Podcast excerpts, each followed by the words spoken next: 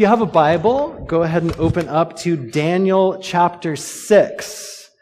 Daniel chapter 6 is where we are headed today as we continue our way through the book of Daniel this fall. And just like other weeks, I would love to ask, can I have a couple of people who would be willing to help read the chapter when we get ready to read it?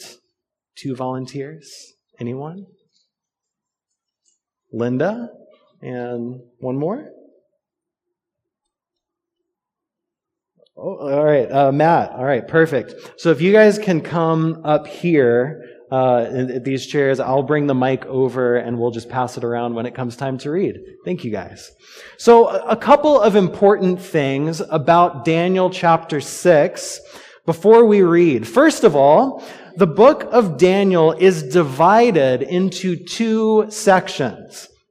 The first half of the book, chapters 1 through 6, are a collection of stories about Daniel and his friends while in exile. And then the second half of the book, 7 through 12, are a collection of visions from Daniel while he's in exile. All right, so we've got stories and then we have visions. Uh, in chapter 6, today brings the first half collection of stories to a close, which means starting next week, things are going to get really weird. All right? So I can't wait. It's going to be fun. Um, but for today, uh, we are getting to the last of these stories from the first half of the book of Daniel. If you remember back in chapter one, Daniel and his friends were young boys who were brought into exile by the Babylonian king Nebuchadnezzar. And the last verse of chapter 1 tells us that Daniel remained there until the first year of King Cyrus. So that's the scope of the book of Daniel. From Babylon's king Nebuchadnezzar to Persia's king Cyrus. And as we will see, the very last verse of chapter 6 concludes with the reign of Cyrus the Persian. And so we find our way um, at, at, the end of, of the timeline, and then again next week we'll back up and hear some of the visions that Daniel had during this time. So this chapter, chapter 6, concludes the narrative portion of the book of Daniel. But not only is Daniel 6 the final entry in the collection of stories from the first half, it is by far the most famous of the stories in the book of Daniel. Uh, I mean, our, our Daniel scripture journals, if you got one of those, has what on the cover? Lions, right? I mean, Daniel in the lion's den is, I mean, it's just, it's the story of the book. It's what we think of immediately. Even more than the story of the fiery furnace, this story has tended to be very well known. It's been referenced in songs, depicted in paintings, although typically those paintings are Daniel looking rather young, rather than what he would have actually been, an elderly man by this time in the story. So, uh, let's read this classic story from Daniel 6. Remember, chapter 5 ended with King Belshazzar's death. And Darius taking over the kingdom. So as we begin reading, chapter 6 is going to pick up right where we left off. So, Daniel chapter 6. It pleased Darius to appoint 120 satraps to rule throughout the kingdom, with three administrators over them, one of whom was Daniel. The satraps were made accountable to them so that the king might not suffer loss. Now, Daniel so distinguished himself among the administrators and the satraps by his exceptional qualities that the king planned to set him over the whole kingdom. At this, the administrators and the satraps tried to found, find grounds for charges against Daniel in his conduct of government affairs but they were unable to do so. They could find no corruption in him because he was trustworthy and neither corrupt nor negligent. Finally, these men said, We will never find any basis for charges against this man Daniel unless it has something to do with the law of his God. So these administrators and satraps went as a group to the king and said, May King Darius live forever. The royal administrators, perfect satraps, advisors, and governors have all agreed that the king should issue an edict and enforce the decree that anyone who prays to any god or human being during the next 30 days, except to you, your majesty, should be thrown into the lion's den. Now, your majesty, issue the decree and put it in writing so that it cannot be altered in accordance with the law of the Medes and the Persians, which cannot be repealed. So King Darius put the decree in writing. Now, when Daniel learned that the decree had been published, he went home to his upstairs room where the windows opened towards Jerusalem. Three times a day, he got down on his knees and prayed, giving thanks to his God, just as he had done before. Then these men went as a group and found Daniel praying and asked God for help. So they went to the king and spoke to him about his, his royal decree. Did you not publish a decree that during the next 30 days, anyone who prays to any god or human being except to you, your majesty, would be thrown into the lion's den? The king answered, The decree stands in accordance with the law of the Medes and the Persians, which cannot be repealed. Then they said to the king, Daniel, who is one of the exiles from Judah, pays no attention to you, your majesty, or to the decree you put in writing. He still prays three times a day. When the king heard this, he was greatly distressed. He was determined to rescue Daniel and made every effort until sundown to save him. And then the men went as a group to King Darius and said to him, Remember, your majesty, that according to the law of the Medes and Persians, no decree or edict that the king issues can be changed. So the king gave the order, and they brought Daniel and threw him into the lion's den. The king said to Daniel, May your God, whom you serve continually, rescue you. A stone was brought and placed over the mouth of the den, and the king sealed it with his own signet ring and with the rings of his nobles, so that Daniel's situation might not be changed. Then the king returned to his palace and spent the night without eating and without any entertainment being brought to him, and he could not sleep. At the first light of dawn, the king got up and hurried to the lion's den. When he came near the den, he called to Daniel in an anguished voice, Daniel, servant of the living God, has your God, whom you serve continually, been able to rescue you from the lions? Daniel answered, May the king live forever. My God sent his angel, and he shut the mouths of the lions. They have not hurt me, because I was found innocent in his sight, nor have I done any wrong before you, your majesty. The king was overjoyed and gave orders to lift Daniel out of the den. And when Daniel was lifted from the den, no wound was found on him, because he had trusted in his God. At the king's command, the men who had falsely accused Daniel were brought in and thrown into the lion's den, along with their wives and their children. And before they had reached the floor of the den, the lions overpowered them and crushed all their bones. Then King Darius wrote to all the nations and peoples of every language in all the earth May you prosper greatly. I issue a decree that in every part of my kingdom people must fear and reverence the God of Daniel. For he is the living God, and he endures forever. His kingdom will not be destroyed. His dominion will never end. He rescues and he saves. He performs signs and wonders in the heavens and on the earth. He has rescued Daniel from the power of the lions. So Daniel prospered during the reign of Darius and the reign of Cyrus the Persian. This is the word of God for the people of God. Amen. Thank you guys for reading. You can return to your seats.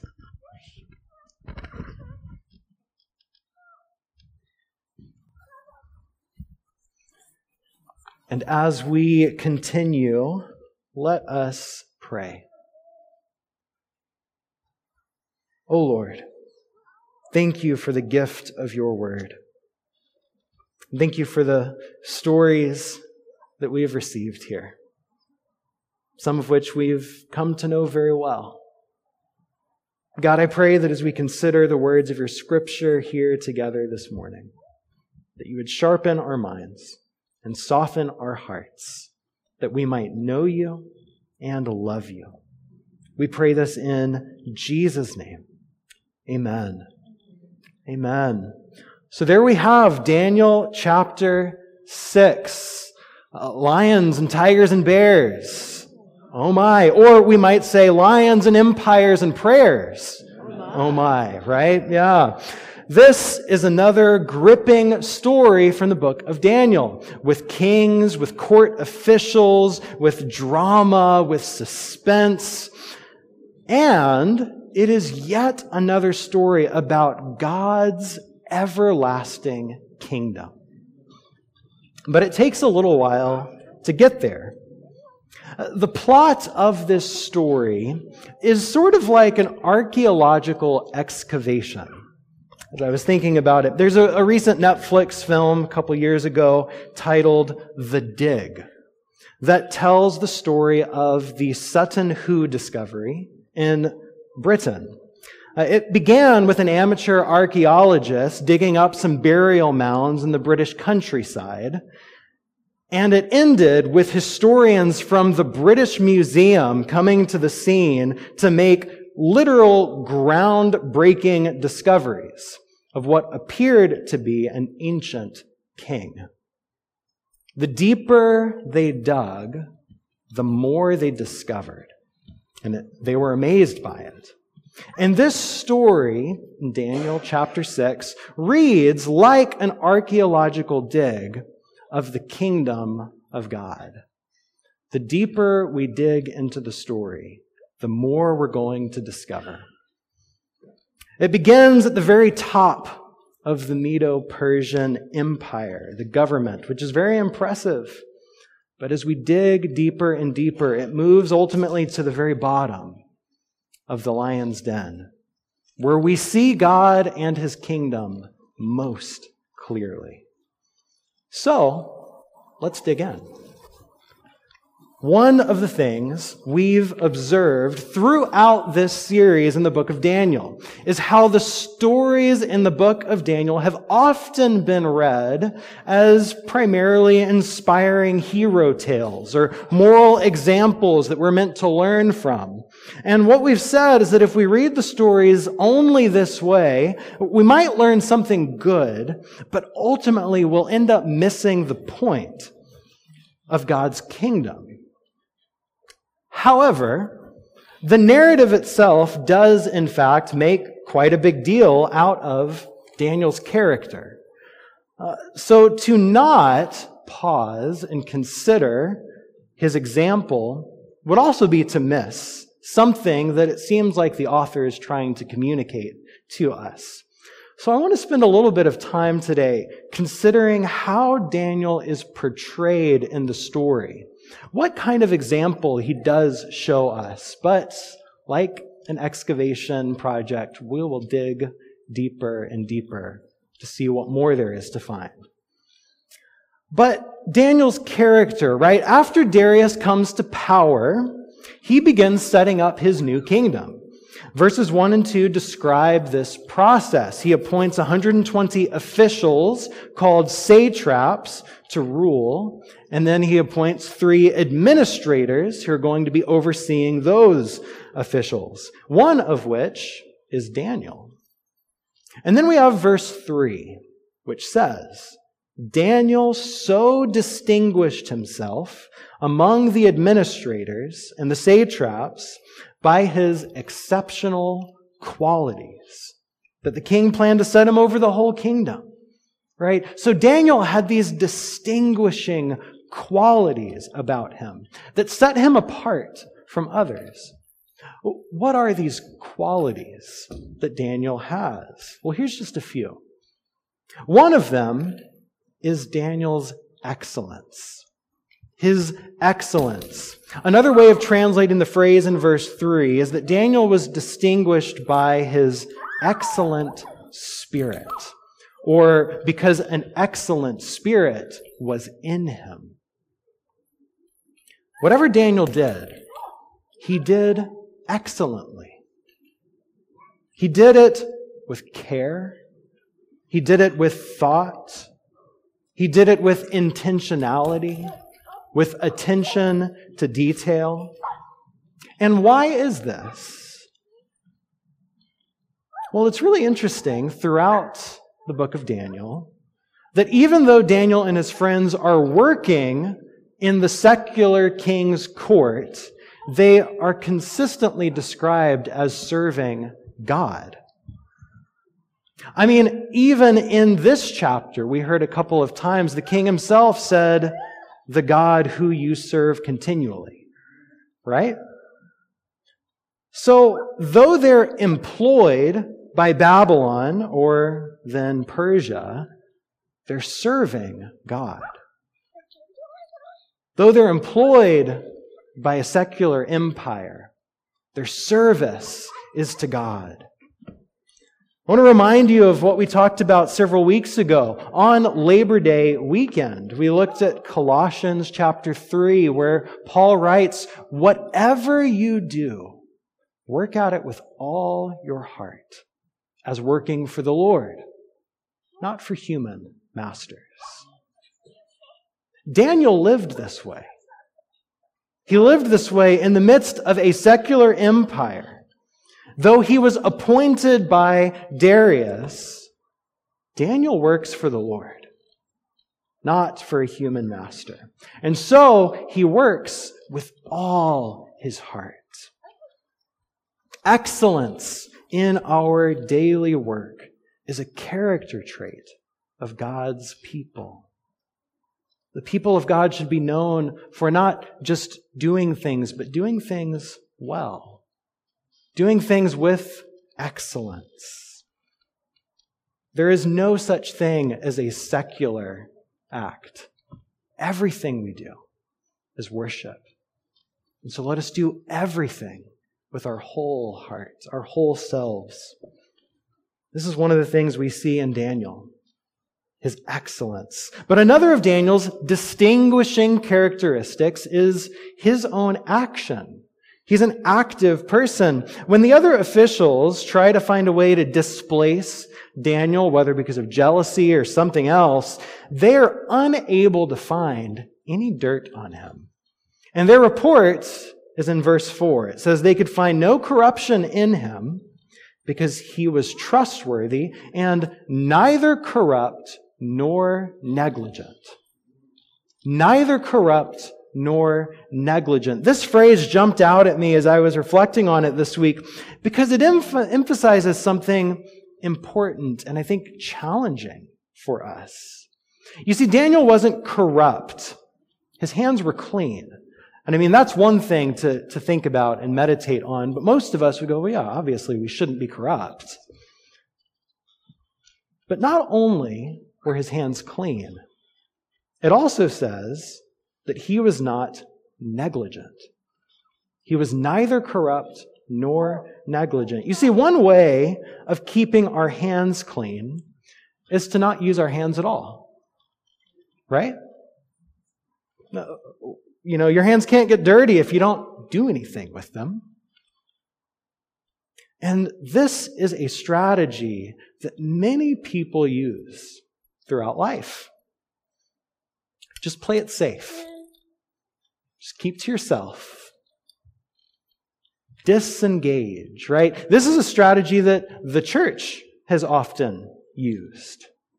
Draw a thick line between us and them and do not cross it. Right? We've seen this kind of thing before. We've heard this kind of thing. But Daniel was neither corrupt nor negligent. Daniel did not disengage.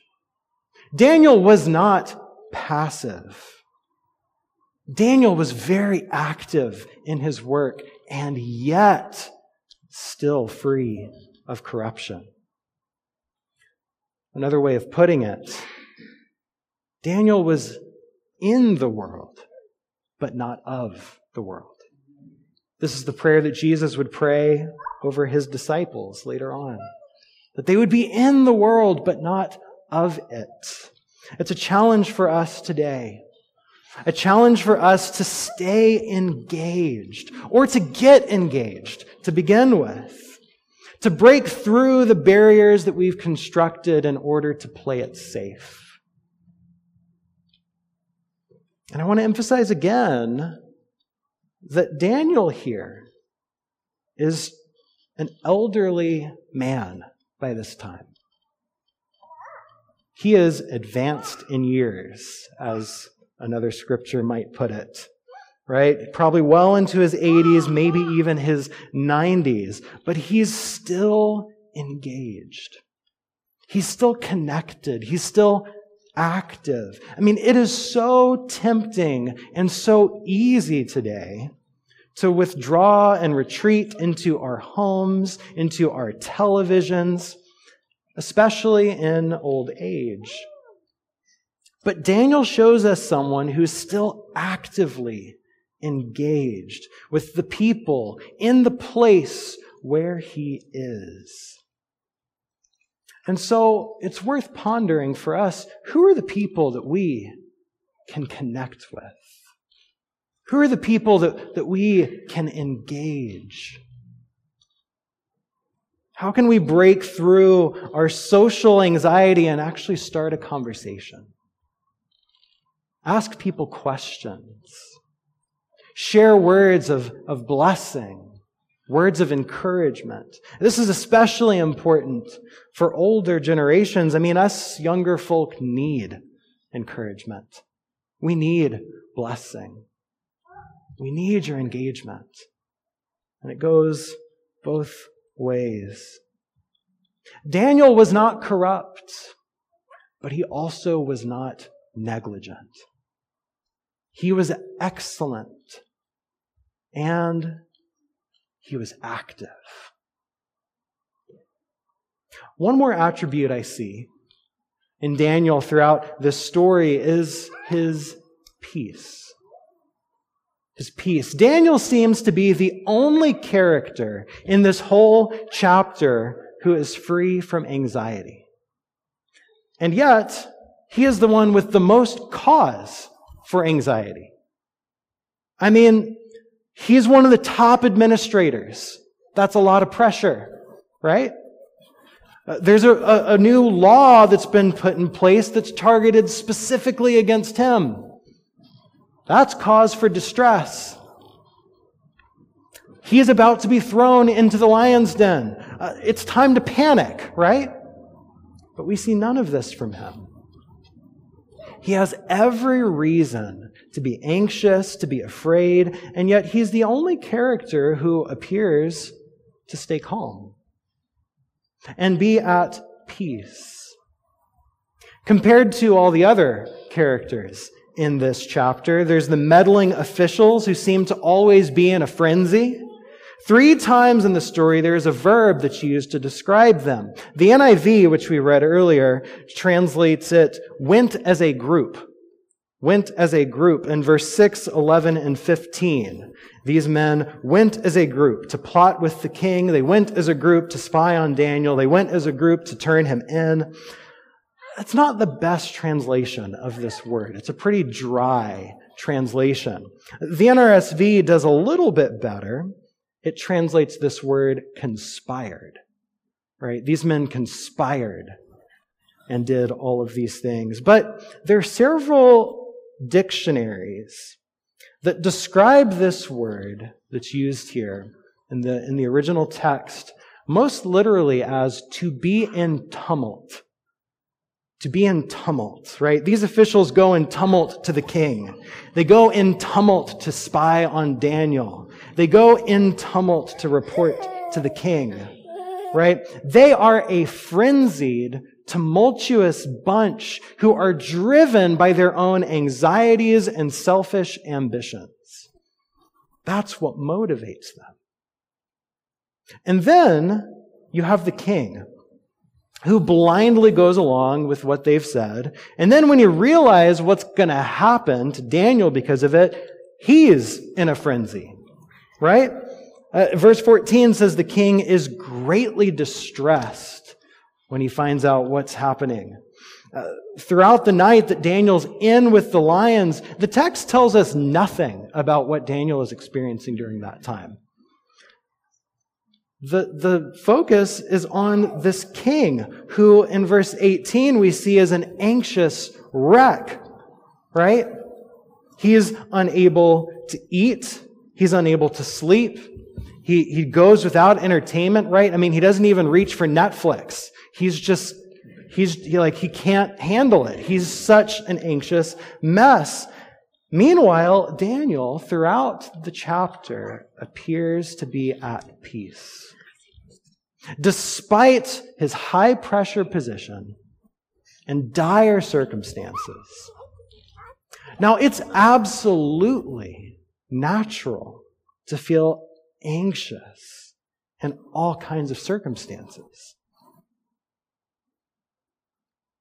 But peace is a supernatural gift. It's a fruit of God's Spirit. It's a mark of God's kingdom. To be at peace when it makes no sense to be at peace.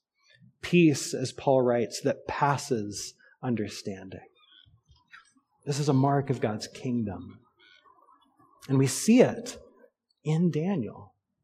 So Daniel is distinguished by these exceptional qualities, his excellent spirit.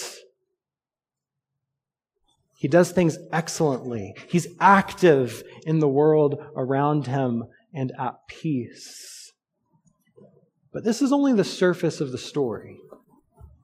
It's only the surface of the story. We need to keep digging. We need further excavation. And that's where the story brings us. As we dig deeper into the story, we discover the source of Daniel's exceptional qualities. Verse 10. When Daniel learned that the decree had been published, he went home to his upstairs room where the windows opened toward Jerusalem. Three times a day, he got down on his knees and prayed, giving thanks to his God, just as he had done before. I, I absolutely love this. I mean, Daniel has just learned about a decree that is banning prayer to anyone except the king. How will he respond? What will he do? I guess I got to go pray about it to figure out, right? Got to go pray about it to figure out how to respond. Truly, there's a little bit of humor in the way it's presented in the story, especially in the last phrase of verse 10. Just as he had done before. How will this decree affect Daniel's actions? It won't at all. He's going to continue doing exactly as he has done before. Nothing changes. He continues his habit of prayer three times a day toward Jerusalem. Three times a day toward Jerusalem. There's a long tradition of praying three times a day. We see it here with Daniel. Uh, we can look back and hear it described in Psalm 55. The psalmist says, Evening, morning, and noon, I cry out in distress, and he hears my voice. This tradition was carried on further into the early church. One of the earliest documents after the actual writing of Scripture is a collection of early teachings called the Didache, which is just the word teaching. Uh, but it's called the Didache. It's a collection of early teachings from the early church. And it gives us a lot of insight into the life and the practices of the early church. We learn about their practices of baptism and communion. These are things that they valued in their life together. But in between those, we also learn that they too sought to pray three times a day. Three times a day, the early Christians were encouraged to pray to God. Regular times of prayer, both bookending and interrupting the day, were well established.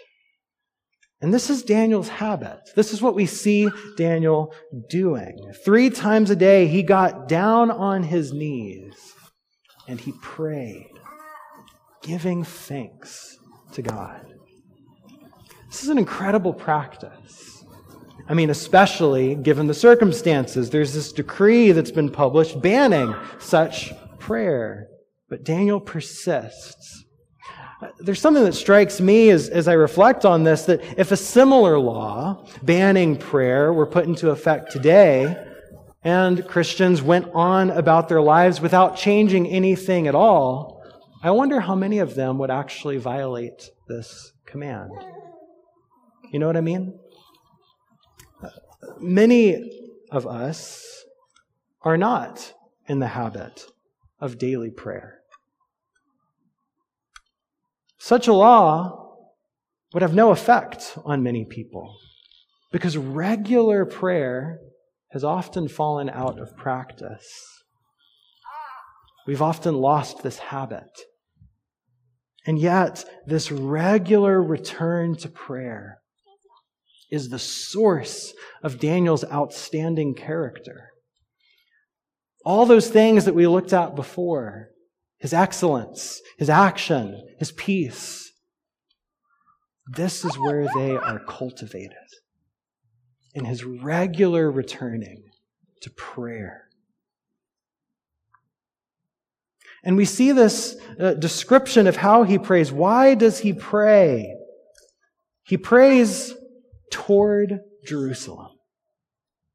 Toward Jerusalem. Uh, this is uh, very likely a reference back to in, in uh, 1 Kings chapter 8. Solomon describes when the temple is first being built, uh, that if the people are somewhere else or taken away, they ought to pray toward the temple, toward Jerusalem, right? And so Daniel is carrying on this practice that goes all the way back to Solomon. But to the Jewish people, Jerusalem and the temple in particular was seen as the place where God dwells. This is where God is. And so to pray toward Jerusalem is to pray toward God. It's to pray toward God. And prayer is meant to be this. It's meant to be an act of reorientation. Uh, it's meant to be an act that orients us toward God. Prayer is meant to be a, a, pausing to take out a spiritual compass, to find our bearings. Where am I? Am I toward God? That's why it's so good to have moments of prayer, not only at the start and the end of the day, although that's a good start, but also in the middle of the day, interrupting our day to reorient, recenter, refocus on God. I mean, just imagine being on an expedition and only checking your compass when you start in the morning and then again in the evening. And how often you will learn in the evening that, oh, we got to spend some time tomorrow backtracking, right? We got to figure out how to, how to get back on track. Pausing in the middle of the day offers this moment of reorientation. It's this opportunity to find our bearings. These moments of prayer, whether morning, midday, or evening, do not have to be long. Perhaps it's simply saying the Lord's Prayer, as we do when we gather on Sundays. Maybe it's even just pausing to reflect on a single line from this prayer that Jesus has given us. Imagine pausing in the middle of your day to go, Father in heaven. How might that reset you? Or pausing in the middle of the day to say, Your kingdom come. Would that give you a new perspective on the work that you're going about? On the people that you're encountering? Imagine pausing to simply say, in the middle of the day, forgive us our debts as we have forgiven those who have debts for us. How would that reset you? How would that help you to find your bearings?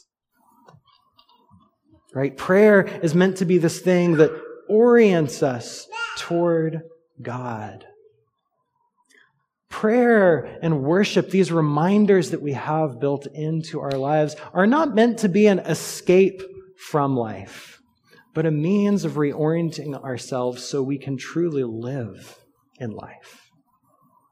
That's what these are for. And that's what it was for Daniel as well. Prayer was the place where he cultivated this outstanding character. And so he was excellent, he was active, he was at peace because he was regularly rooted in prayer. But again, we need to keep digging deeper. Because just as the source of his character is his prayer, the source of his prayer is the reality that God's kingdom is an everlasting kingdom. That is the true foundation of this text. If we keep digging, that's the bottom we eventually get to. And we see this most clearly as Daniel is thrown into the lowest place the lion's den. Isn't it amazing? At the end of this chapter, there, there are two moments in particular that declare the kingdom of God. In verse 22, whenever Daniel is, is uh, you know, the, the tomb, the, the cave is opened back up. In verse 22, Daniel says to the king, my God sent his angel, and he shut the mouths of the lions. They have not hurt me, because I was found innocent in his sight. God rules over these lions. God rules here. God is king. His kingdom is an everlasting kingdom. Now, this statement God sent his angels and shut the mouths of the lions takes on a bit heavier meaning in the context of the whole book of Daniel. Remember a couple chapters ago, we have King Nebuchadnezzar, who was sent out into the wilderness and became like an animal. Because the kingdoms of this world are like wild beasts. In the next chapter of Daniel, Daniel will have his first vision that we read about, in which he sees the kingdoms of this world appear as vicious, wild beasts. But do you know has, who has power over the wild beasts of the world? My God sent his angel and shut the mouths of the lions. God is greater than the wild animals of this world, whether literal lions or terrible empires. God is king over all. And so God has sent his angel and shut the mouths of the lions. They have not hurt me because I was found innocent in his sight.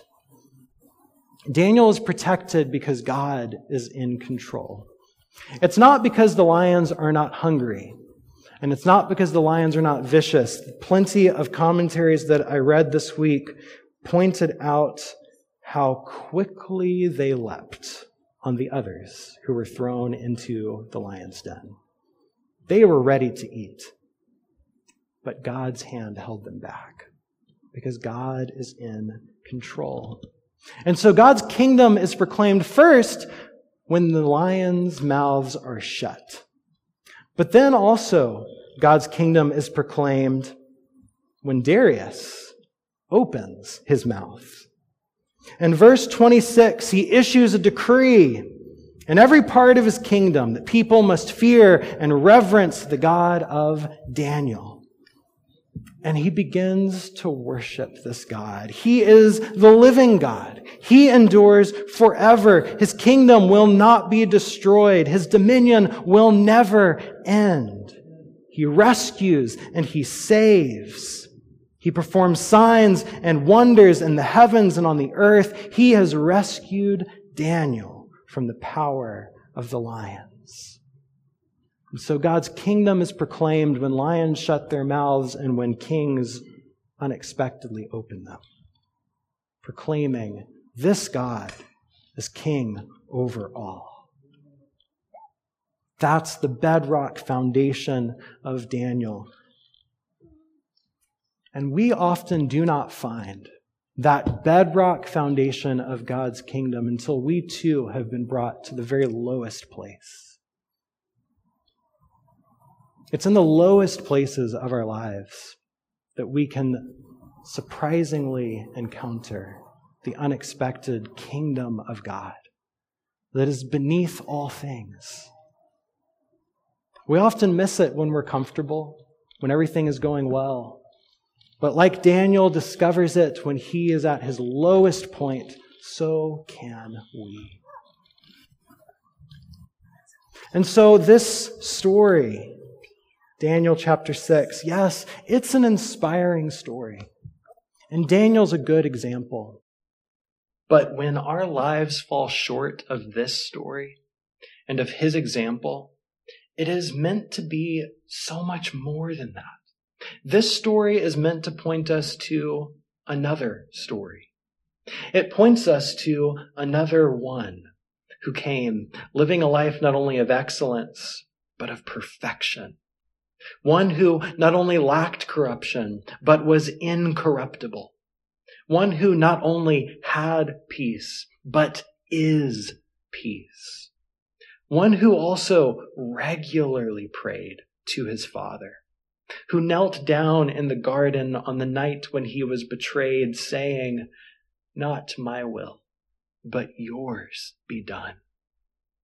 Daniel's story points us to Jesus, who was also innocently accused falsely framed and thrown into a den of death that was sealed with a stone. And, like Daniel chapter 6, when that stone was rolled away, life was found where death was expected. But here is where the stories are different. While Daniel was saved from death, Jesus defeated death. While Daniel trusted in God's kingdom, Jesus has come and firmly established God's kingdom. Jesus came not only proclaiming the kingdom, but enacting it through his life, through his death, and ultimately through his resurrection. Daniel was a good example. But when we have fallen short of it, Jesus has not only set us an example, but also saved us for eternity. Because of his death and resurrection, we too will be resurrected and dwell with him in his everlasting kingdom. Amen.